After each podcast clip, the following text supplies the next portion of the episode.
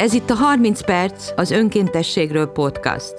Ha ön már önkéntes, vagy önkéntesekkel foglalkozik egy szervezetnél, vagy még csak tervezi, hogy kipróbálná magát önkéntesként, hallgasson minket.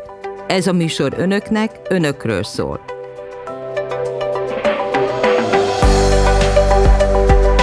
Az egyes műsorokban az önkéntes szemlében megjelenő tanulmányok alapján olyan gyakorlati, elméleti szakemberekkel, önkéntesekkel fogok beszélgetni, akik mindennapi munkájuk, önkéntességük révén alakítják, formálják a hazai önkéntes szektort.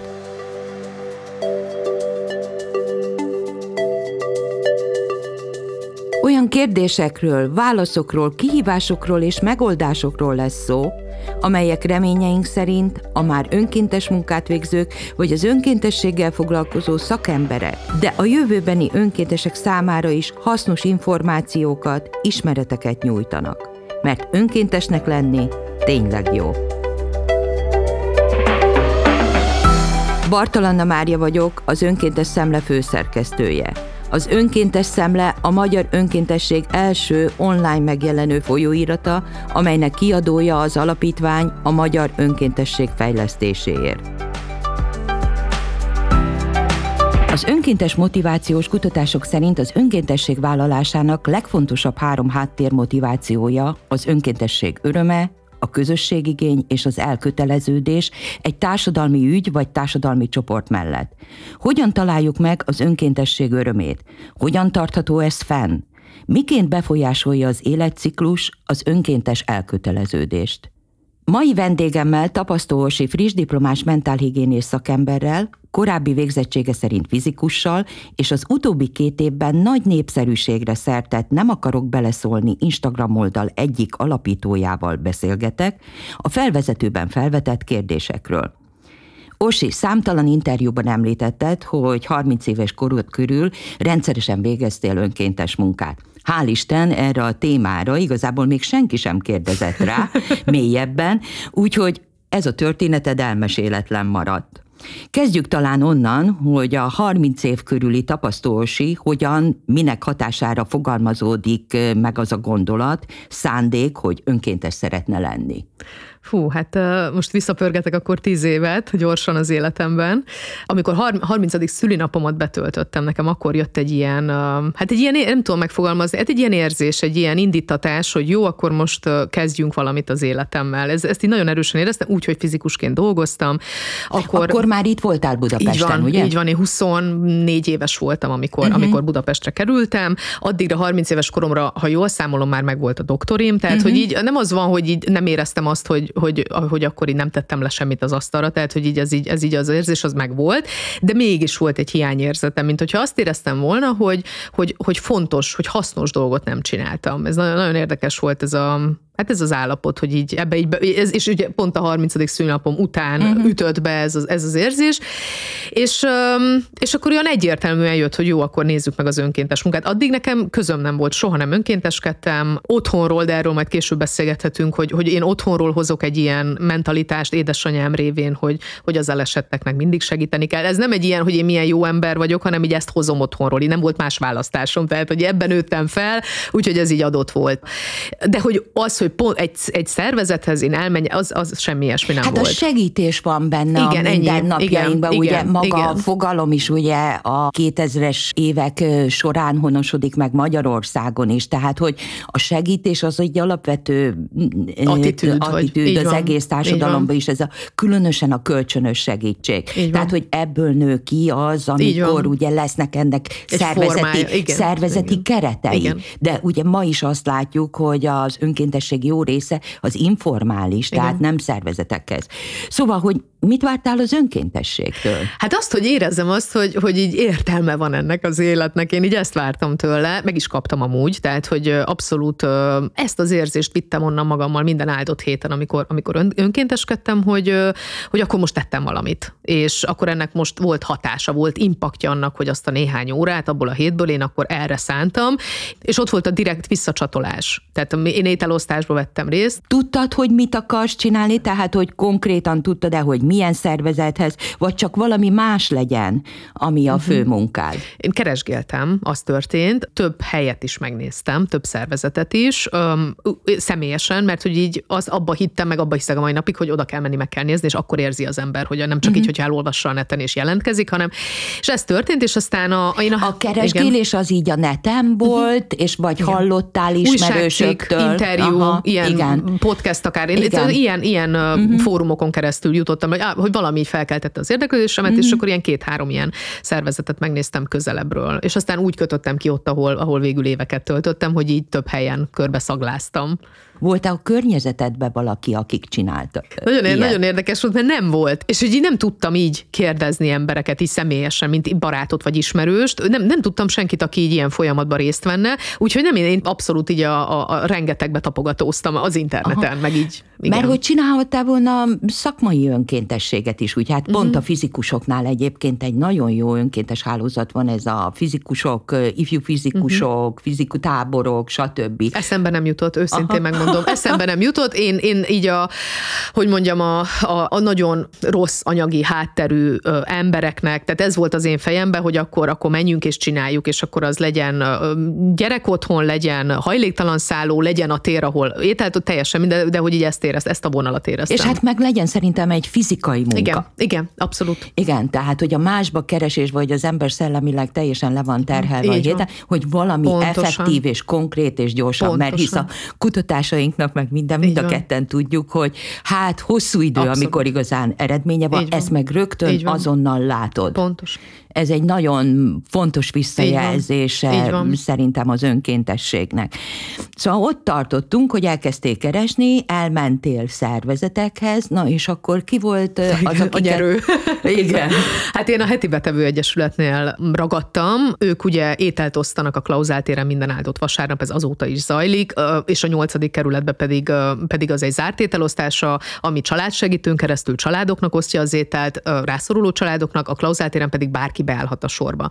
És én a Klauzál téri csoporthoz csatlakoztam, és hát ott is ragadtam, én nem is tudom, 3-4 évig talán, minden áldott vasárnap. Igen, hát ez úgy beszippantja az embert. De aki önkénteskedett valaha, az tudja, hogy miről beszélek. Igen, tehát, hogy akkor vegyük végig a folyamatot, hogy oda mentél, hogy zajlik, mert hogy tulajdonképpen ezzel segítséget adunk annak is, aki még gondolkodik azon, hogy önkéntes legyen, hogy oda mentél, felvetted a kapcsolatot, tehát ha lépésről lépésre vissza tudnánk. Persze, hát az Egyesületnek volt egy Facebook oldala, és ott volt egy e-mail cím, és ki volt írva, hogy ha önkéntesnek szeretne jelentkezni, akkor kérlek, vedd fel a kapcsolatot velünk e-mailen. És hát ezt is tettem, írtam nekik, hogy én ki vagyok, mi vagyok. Leírtam azt is, hogy nagyon szeretek fotózni, tehát hogyha esetleg fotósra van szükségük a téren dokumentálnia, mert láttam, hogy dokumentálják, és esetleg, hogyha abban a csapatba keresnek embert, akkor arra is nyitott vagyok, de az ételosztásban is nagyon szívesen bármit. Kvázi a fizikusi tudásommal sokat nem tudnak kezdeni, ezt is sejtettem, de hogy így ezeket tudom még felajánlani magamból. És nagyon kedvesen, nagyon hamar válaszoltak, és a következő vasárnap már be is osztottak egy pozícióra, és konkrétan az első ételosztáson én cseresznyét mostam órákon keresztül. Tehát, hogy ez volt a munkám, és aztán természetesen kimentünk a térre, mert ugye ez egy előkészítési, reggeltől folyik az előkészítés, a főzés, az ételek csomagolása, a gyümölcs sütemény, tehát, hogy mindennek az előkészítése, és aztán déltől kezdődik maga az ételosztás, amikor kivonulunk a térre, és átadjuk az ételt. És hát ez nagyon meghatározó volt nyilván az első alkalom. A Heti Betevő esetében ilyen 200-300 ember áll a sorban, nagyon sok rászoruló, és aki életében soha nem önkénteskedett, és ezzel elsőre szembesül, az egy nagyon erős élmény azt hát meglátja egy pillanatra a társadalmat. Így van. És hát hívjuk ezt valóságnak, mert igen. Ez a valóság, amit így a 4 fal közt, vagy a kis buborékunkban, ezt így nem látjuk azért. Maximum, ha lemegyek a nyugati alul, de még ott se lát az ember 200 rászoruló. Tehát, hogy ez így azért úgy igen, hát szembe csapott a valóság, és de hál' Istennek nem rémített el, tehát, hogy annyira nem volt rémisztő, ugyanakkor így, hát ezt fel kellett dolgozni.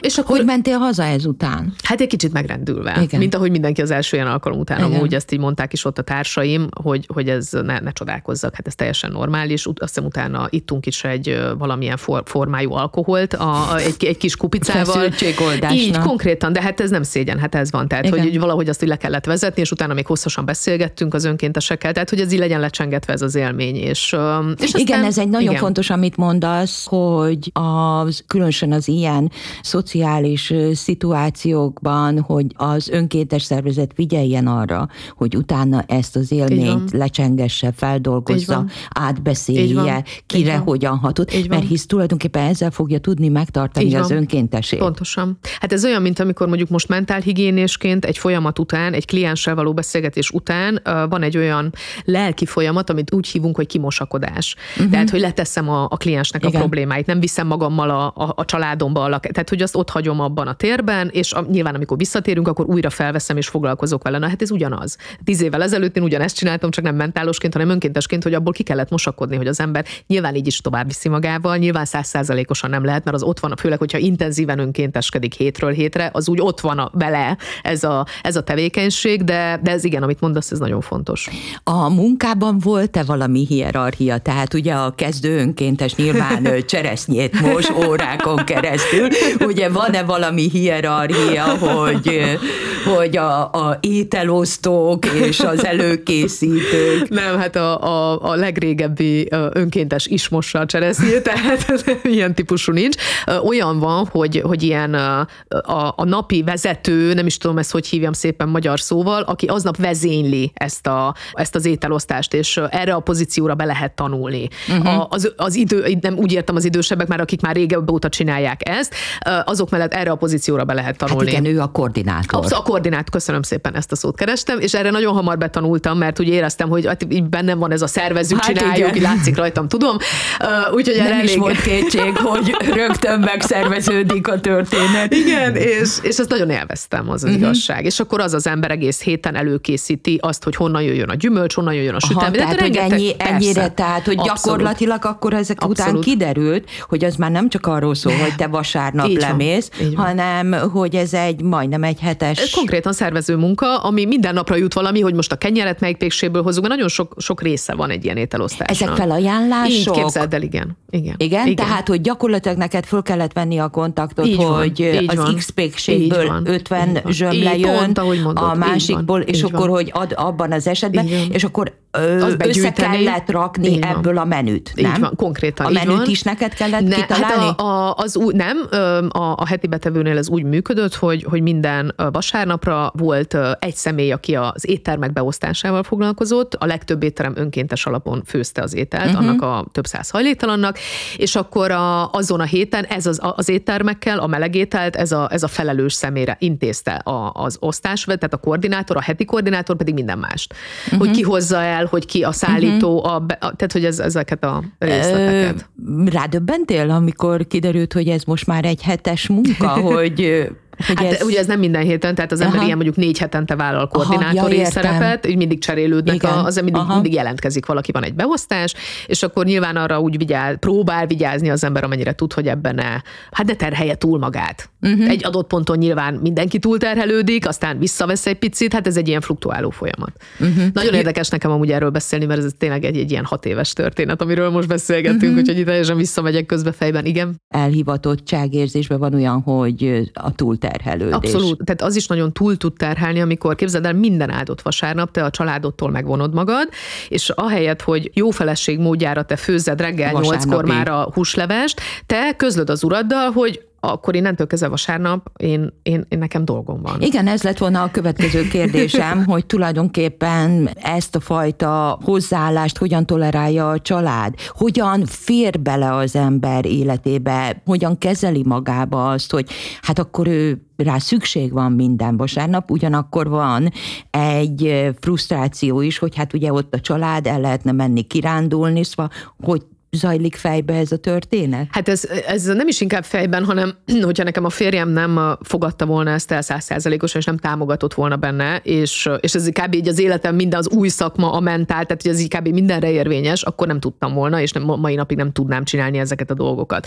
Tehát, hogy ő ezt hála Istennek teljesen természetesnek vette, hogy az asszonynak most van egy új tevékenységi köre. Kitalált valamit magának, nem volt elég a fizikusság, és akkor ő most vasárnaponként ezzel foglalkozik, és szerencsére ő ő is csinált magának programot azokra a vasárnapokra, ami neki töltődős program volt, nekem pedig ez volt a töltődős program, és akkor így nagyon jól megfértünk egymással ebben a sztoriban, tehát ebből nem volt, ha lett volna feszültség, akkor nyilván nem megyek minden vasárnap. Így van. Igen. Tehát, hogy ez el is dől tulajdonképpen az önkéntesség folyamán, hogy az ember érzi azt a belső drive-ot, vagy szükségletet, hogy akkor neki mennie kell, vagy szükség van rá, vagy pedig hát lazít a történeten. Illetve szerintem nagyon sok múlik a szervezeten is, hogy mennyire tudja megtartani az önkéntességét, önkénteseit, mennyire ápolja az önkénteseit abban, hogy azok a következő alkalommal is. És ezt hogy csinálták a Heti Betevőnél, hogy mennyire ápolták az önkénteseiket? Jó, nagyon jó a csapat, és ezzel nyerik meg az újabb és újabb önkénteseket, hogy egy nagyon jó hangulatú csapatról beszélünk, és maga az ételeknek az előkészítési folyamat, ami mondom vasárnap reggel 10-től vagy 9-től zajlik délig, az már egy ilyen nagyon jó közösségi buli. Pontosan, egy közösségi élmény. És ott ez a szeretet, jó hangulat, humor, tehát hogy ott így minden ott van, és akkor az ember szeret oda menni. Tehát akkor a kutatás az nem beszélt mellé, mert hogy ugye az önkéntesség öröme, a közösség élmény, és hát tenni valami társadalmi ügyért, és valamilyen társadalmi csoportért, tehát tökéletesen a te esetedben stimmelt a kutatási eredményekkel.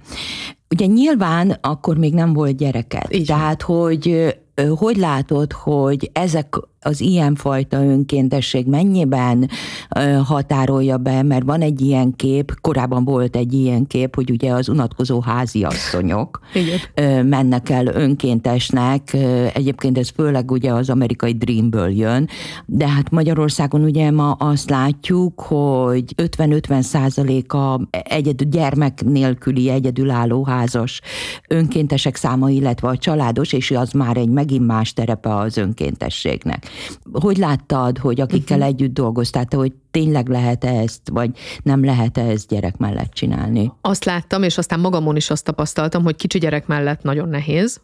Ahol nagyobb a gyerkőc, mondjuk kiskamasz, ott már sokkal könnyebb. És ez velem is így történt, hogy amikor a gyerkőcöt mi örökbe fogadtuk 3 éves korában, az már ugye nem egy kisbaba, de azért mégis egy teljesen új élethelyzet, amivel meg kellett küzdeni. Én akkor hagytam abba ezt a típusú önkénteskedést, hogy minden vasárnap akkor én akkor a téren álljak, mert az már egyszerűen nem fért bele abba a helyzetbe. Persze, persze. Hogyan fogadta a környezetet? Tehát most itt gondolok a munkahelyedre, az ismerőseid, barátaid, amikor elkezdtél arról beszélni, hogy tehát minden vasárnap ahelyett, hogy velük mennél kirándulni, akkor neked most önkéntes programod van, mert hogy a mai napig nagyon sokszor találkozunk azzal a mentalitással, vagy hozzáállással, hogy valakiről kiderül, hogy önkéntes, és ugye az az első, hogy megörültél ingyen dolgozni. Nem, hál' Istennek én ilyet nem kaptam. Nagyon pozitív volt a fogadtatása, sőt, amikor arról volt szó, hogy ilyen gyűjtéseket rendeztünk a Heti Betevőn, akkor mindig beszálltak a barátaim. Tehát, hogy így örültek annak, hogy akkor most van egy ilyen direkt kapocs, amit az elején kérdeztél, hogy volt-e az én környezetemben.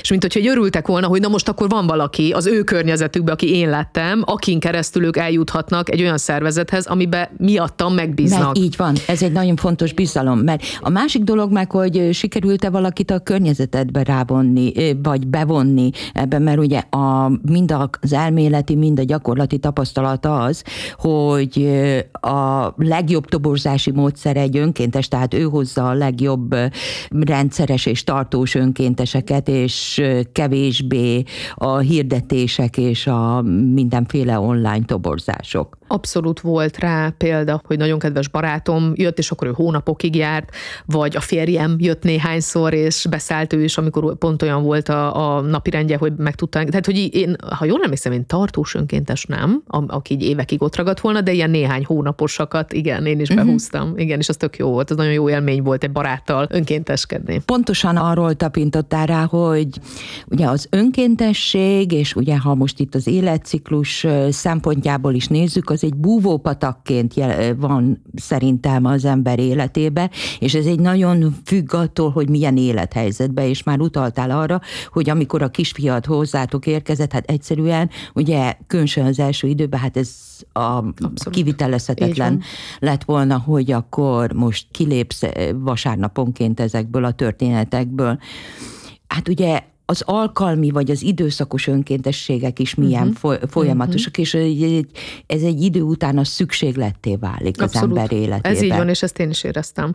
Gyerkőccel így összecsiszolódtunk, ez így megtörtént ez a folyamat, és aztán én éreztem is nyilván ennek a hiányát, hogy akkor ezt valamilyen szinten vissza szeretném hozni az életembe, és akkor már nem a heti betevőhöz mentem vissza, mert tudtam azt, hogy vasárnap, tehát hogy oda megyek, akkor vasárnap ételosztás van kész.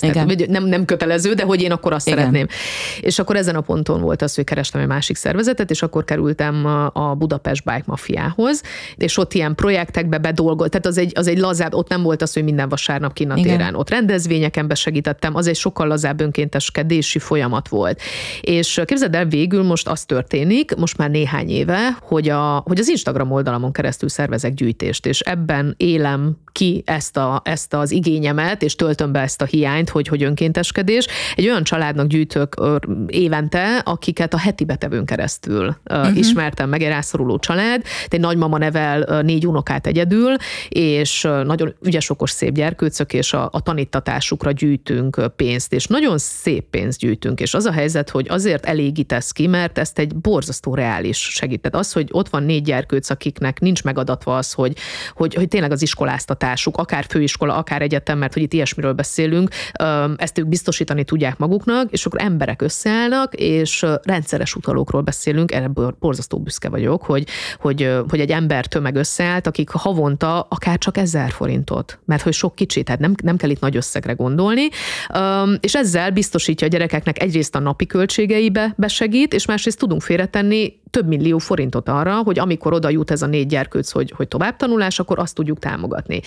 És amúgy meg, hogyha azt hadd mondjam el, hogy szerintem ez a mélyszegénységben élőknek a megoldás, ez lehetne, hogy amikor a kispénzű ember, mert most itt nem a nagyon gazdag emberekről beszélünk, kispénzeket összedobnak, nagyon 500 forintokat, 1000 forintokat, és rendszeresen, havi szinten beállítanak egy havi rendszeres utalást, és hát ezzel lehetne amúgy, és mi most ezzel a önkéntes csapattal, amúgy egy heti betevős kis csoporttal dolgozok együtt, mert ők vannak napi szintű kapcsolatban a családdal, én azt tudom tenni, hogy a követő táboromat mozgósítom, és évente 2-szer hívom fel a figyelmet arra, hogy akkor srácok, itt van ez a család, lehet segíteni, és hát az emberek jönnek, és ez fantasztikus. Úgyhogy most ez az önkéntes munkám, hogy hát ebben... Hát meg azért van egy másik önkéntes munkád is, meg hát az informális önkéntes munka, a szülői munkaközösség, mert azzal, hogy a kisfiad óvodába került, ugye nagyon sokan, és ez egy fontos dolog, amit itt most beszélünk, hogy nagyon sokan ezt nem tekintik önkéntes munkának. Egyáltalán nem. Pedig ez az informális önkéntesség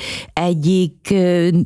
hát mondhatnám, tipikus formája, amikor egy közösségért, ha nem is konkrét szervezeti keretek között, de valamit tesz. Tehát az idejét, mert ugye elkíséri a gyerekeket a kirándulásra, tehát hogy nagyon sokan ezt nem is gondolják, hogy a gyerekért tett felajánlás az akár önkéntes munka is lehet. Ez így van, igen. Igen, hát 3 éve szemkás anyuka vagyok, hogyha erre célzol. Hogy látod ezt a helyzetet? Mert hogy erről volt egy Instagram posztotok is. Volt bizony, hát az teljesen fikció, hál' Istennek, tehát én olyanokat, de nem, tehát hogy ez a megélés, ez hiányzott az én életemből, hogy én vagy a társaim ilyen SMK-sok lettünk volna, mint abban a videóban szerepelek én. 2 társammal vittük az ovis csoportot, és azt azért kihangsúlyoznám, hogy nem én voltam a legaktívabb SMK-s anyuka, de besegítettem, amikor szükség volt rám. És hát igen, én azt érzem, amúgy a podcast felvétel előtt beszélgettünk erről pont mi ketten, hogy én azt érzem, hogy ennek itthon nincs kultúrája, tehát ennek az SMK-s létnek, ez az SMK-s anyuka, ez egy ilyen szitokszó, miközben hát rengeteget segítést tesz. Van 2 előítélet, ugye azok vállalják el, akik túl buzgóak, és akkor irányítani akarják indirekten az, igen, hogy mi történjen abban, vagy valami helyzeti hátrányt akarnak kompenzálni a gyereküknek, vagy valami helyzeti előnyt akarnak, és sajnos ez tapad hozzá. Aha, így van. Így van. Igen, ez a helyzet. Úgyhogy a mi esetünkben nem volt ki elvállalja, úgyhogy itt nem teperésről volt, szóval egyikünk se szerette volna, de hát muszáj volt valakinek csinálni, és hát ez meg a másik, ez hogy van. Nincs igen. meg az a belső dolog, hogy jaj, hát majd tulajdonképpen ugye azok idézőjebben lesznek eszemkás anyukák, akik már nem bírják azt a fajta feszültséget, hogy senki sem így vállalja. Van, így, amúgy igen, ez történt. Igen, de hát amúgy egy teljesen jó folyamat volt, és nekünk nagyon szerencsés volt a szülői közösséggel, tehát hogy mindenki borzasztó segítőkész volt, és ugrott, hogyha arról volt szó, tehát hogy nem voltak semmilyen ilyen nemű konfliktusok. Igen, az, amit mondasz, az nagyon fontos, hogy tulajdonképpen ugye kellett 3 ember, aki megmozgatja a szülőket, és akkor utána mindenki persze, nagyon készséges. Persze, nyilván a hozzáálláson is, tehát és csak pénzgyűjtésre korlátozódik az SMK-s anyukalét, vagy valami másra is. Hát nagyon sok ilyen program volt, aminek a szervezésében segítettünk az óvodának, vagy besegítettünk, és az volt az a szép, hogy nem csak az SMK-sok, hanem mit tudom én, hogy ki tud nyomtatni most nagyon sok, és akkor jelentkezett valaki a szülői közös, hogy akkor ő ezt bevállal. Tehát, hogy ott azért így a munka kiadása, vagy bevállalása, az nem csak az SMK-sokra szorítkozott, hanem a teljes szülői közösség beszállt ebbe. Úgyhogy nem csak pénzeszedésről szóltam. Amikor itt mondtad, hogy nincsen kultúrája, hogyan áll hozzá az óvoda? Tehát ugye az is nagyon sok múlik, hogy hogyan áll hozzá az óvoda vezetősége, mennyire tekinti partnernek, szükséges, rossznak az ilyen szülői munkaközösségeket. Hát inkább egy ilyen operatív szervnek tekinti, aki ugye az SMK a kapcsolat, az óvoda és a szülő. Tehát, hogy egy ilyen köztes láncszem az SMK-s kis csapat, akik mindig viszik az információt, hozzák egy ilyen információ áramlást biztosító kis szervecske. Én azt, hogy nincs kultúrája, ezt inkább így, amit Amerikában látunk, ugye, hogy ott a sütisütés, az ilyen bálok, ahol lehet adományt gyűjteni az óvinak, és akkor abból szép nálunk is volt ilyen, de picibe. Tehát, hogy az, ami... Erre értem, hogy itt úgy nincs az a hagyománya, hogy akkor ez ennek így... Hát Orsi, az egész önkéntesség Magyarországon 30 éve van, tehát, hogy igen, illetve 20 éve, tehát ifjúkorban van, így ahhoz van. Képest, ahol van, máshol 100-150 éve már abszolút ez a történet van, jól megalapozódott. Zárjuk talán azzal a beszélgetést, hogy ha meg tudnád fogalmazni valakinek, aki most önkéntes szeretne lenni, hogy mi az a 3-4 dolog, amivel elinduljon, és mit fog. Tehát, hogy hogyan szippant be az önkéntesség? Hát az nagyon, nagyon erős, arra készüljön fel, hogy hát jó eséllyel be fogja szippantani, hogyha jó helyre megy, akkor biztos, hogy be fogja szippantani szerintem, mert ez az a hely, ez az a közeg, ez az a tevékenység, hát csak azt tudom mondani, hogy már elmondtam, hogy ahol azt érzi az ember, hogy tényleg tesz valamit azért, hogy a világ jobb legyen, és ez egy nagyon pici tevésnek számít, hogy az ember mossa a cseresznyét 2 órán keresztül, hogy aztán a hajléktalanoknak vagy a rászorulóknak kioszthassa, de ott van az a mosoly, meg az, amit visszakapsz azért, és nagyon fontos, hogy az önkéntes az ne azért a mosolyért csinálja, hanem inkább, tehát ott a belső indítatás legyen elég erős, nem azért, hogy akkor én nekem ezért hálásak legyenek, mert senkinek nem kötelessége hálásnak lenni, főleg egy olyan élethelyzetben, ahonnan ezek az emberek jönnek, van, aki nem tud teljesen, én sem tudnék hálát érezni, valószínűleg. Úgyhogy ne az legyen az indítatás, viszont az, hogy ha nincs is mosoly, meg ha nincs is köszönöm, mert nagyon sokszor nincs köszönöm azért az ételért, az teljesen rendben van, az teljesen belefér, ettől függetlenül az ember érzi, hogy jó, most akkor segítettem valakin, és tettem valami igazán hasznosat, igazán fontosat. Úgyhogy szerintem ezért érdemes. Én mindenkinek, én a sulikban is, de azt hiszem, hogy kötelező már az önkéntes szolgálat, hogy valamennyi óra számban, és ez szerintem tök jó. És én nagyon remélem, hogy ezt okosan kihasználják a diákok. Hozzánk is nagyon sokszor jöttek itt diákok a Heti Betevőbe, meg a Bike Mafiához is, hogy ezt a szolgálatot teljesítsék, és szerintem szuper az, hogyha például a diákok már diákkorban megtudják, megtapasztalják. Meg már óvodáskorban. Jaj, kéne egy program erre. Amúgy igen. Tapasztó Orsi, nagyon köszönöm, én hogy a vendégünk voltál. Köszönöm szépen, hogy itt láttam. Ez a műsor a Családokért Felelős Tárca Nélküli Miniszter javaslatára, az EG 00156 001/2021-es számú támogatási döntés alapján a Tempus közalapítvány által finanszírozott támogatásból valósul meg.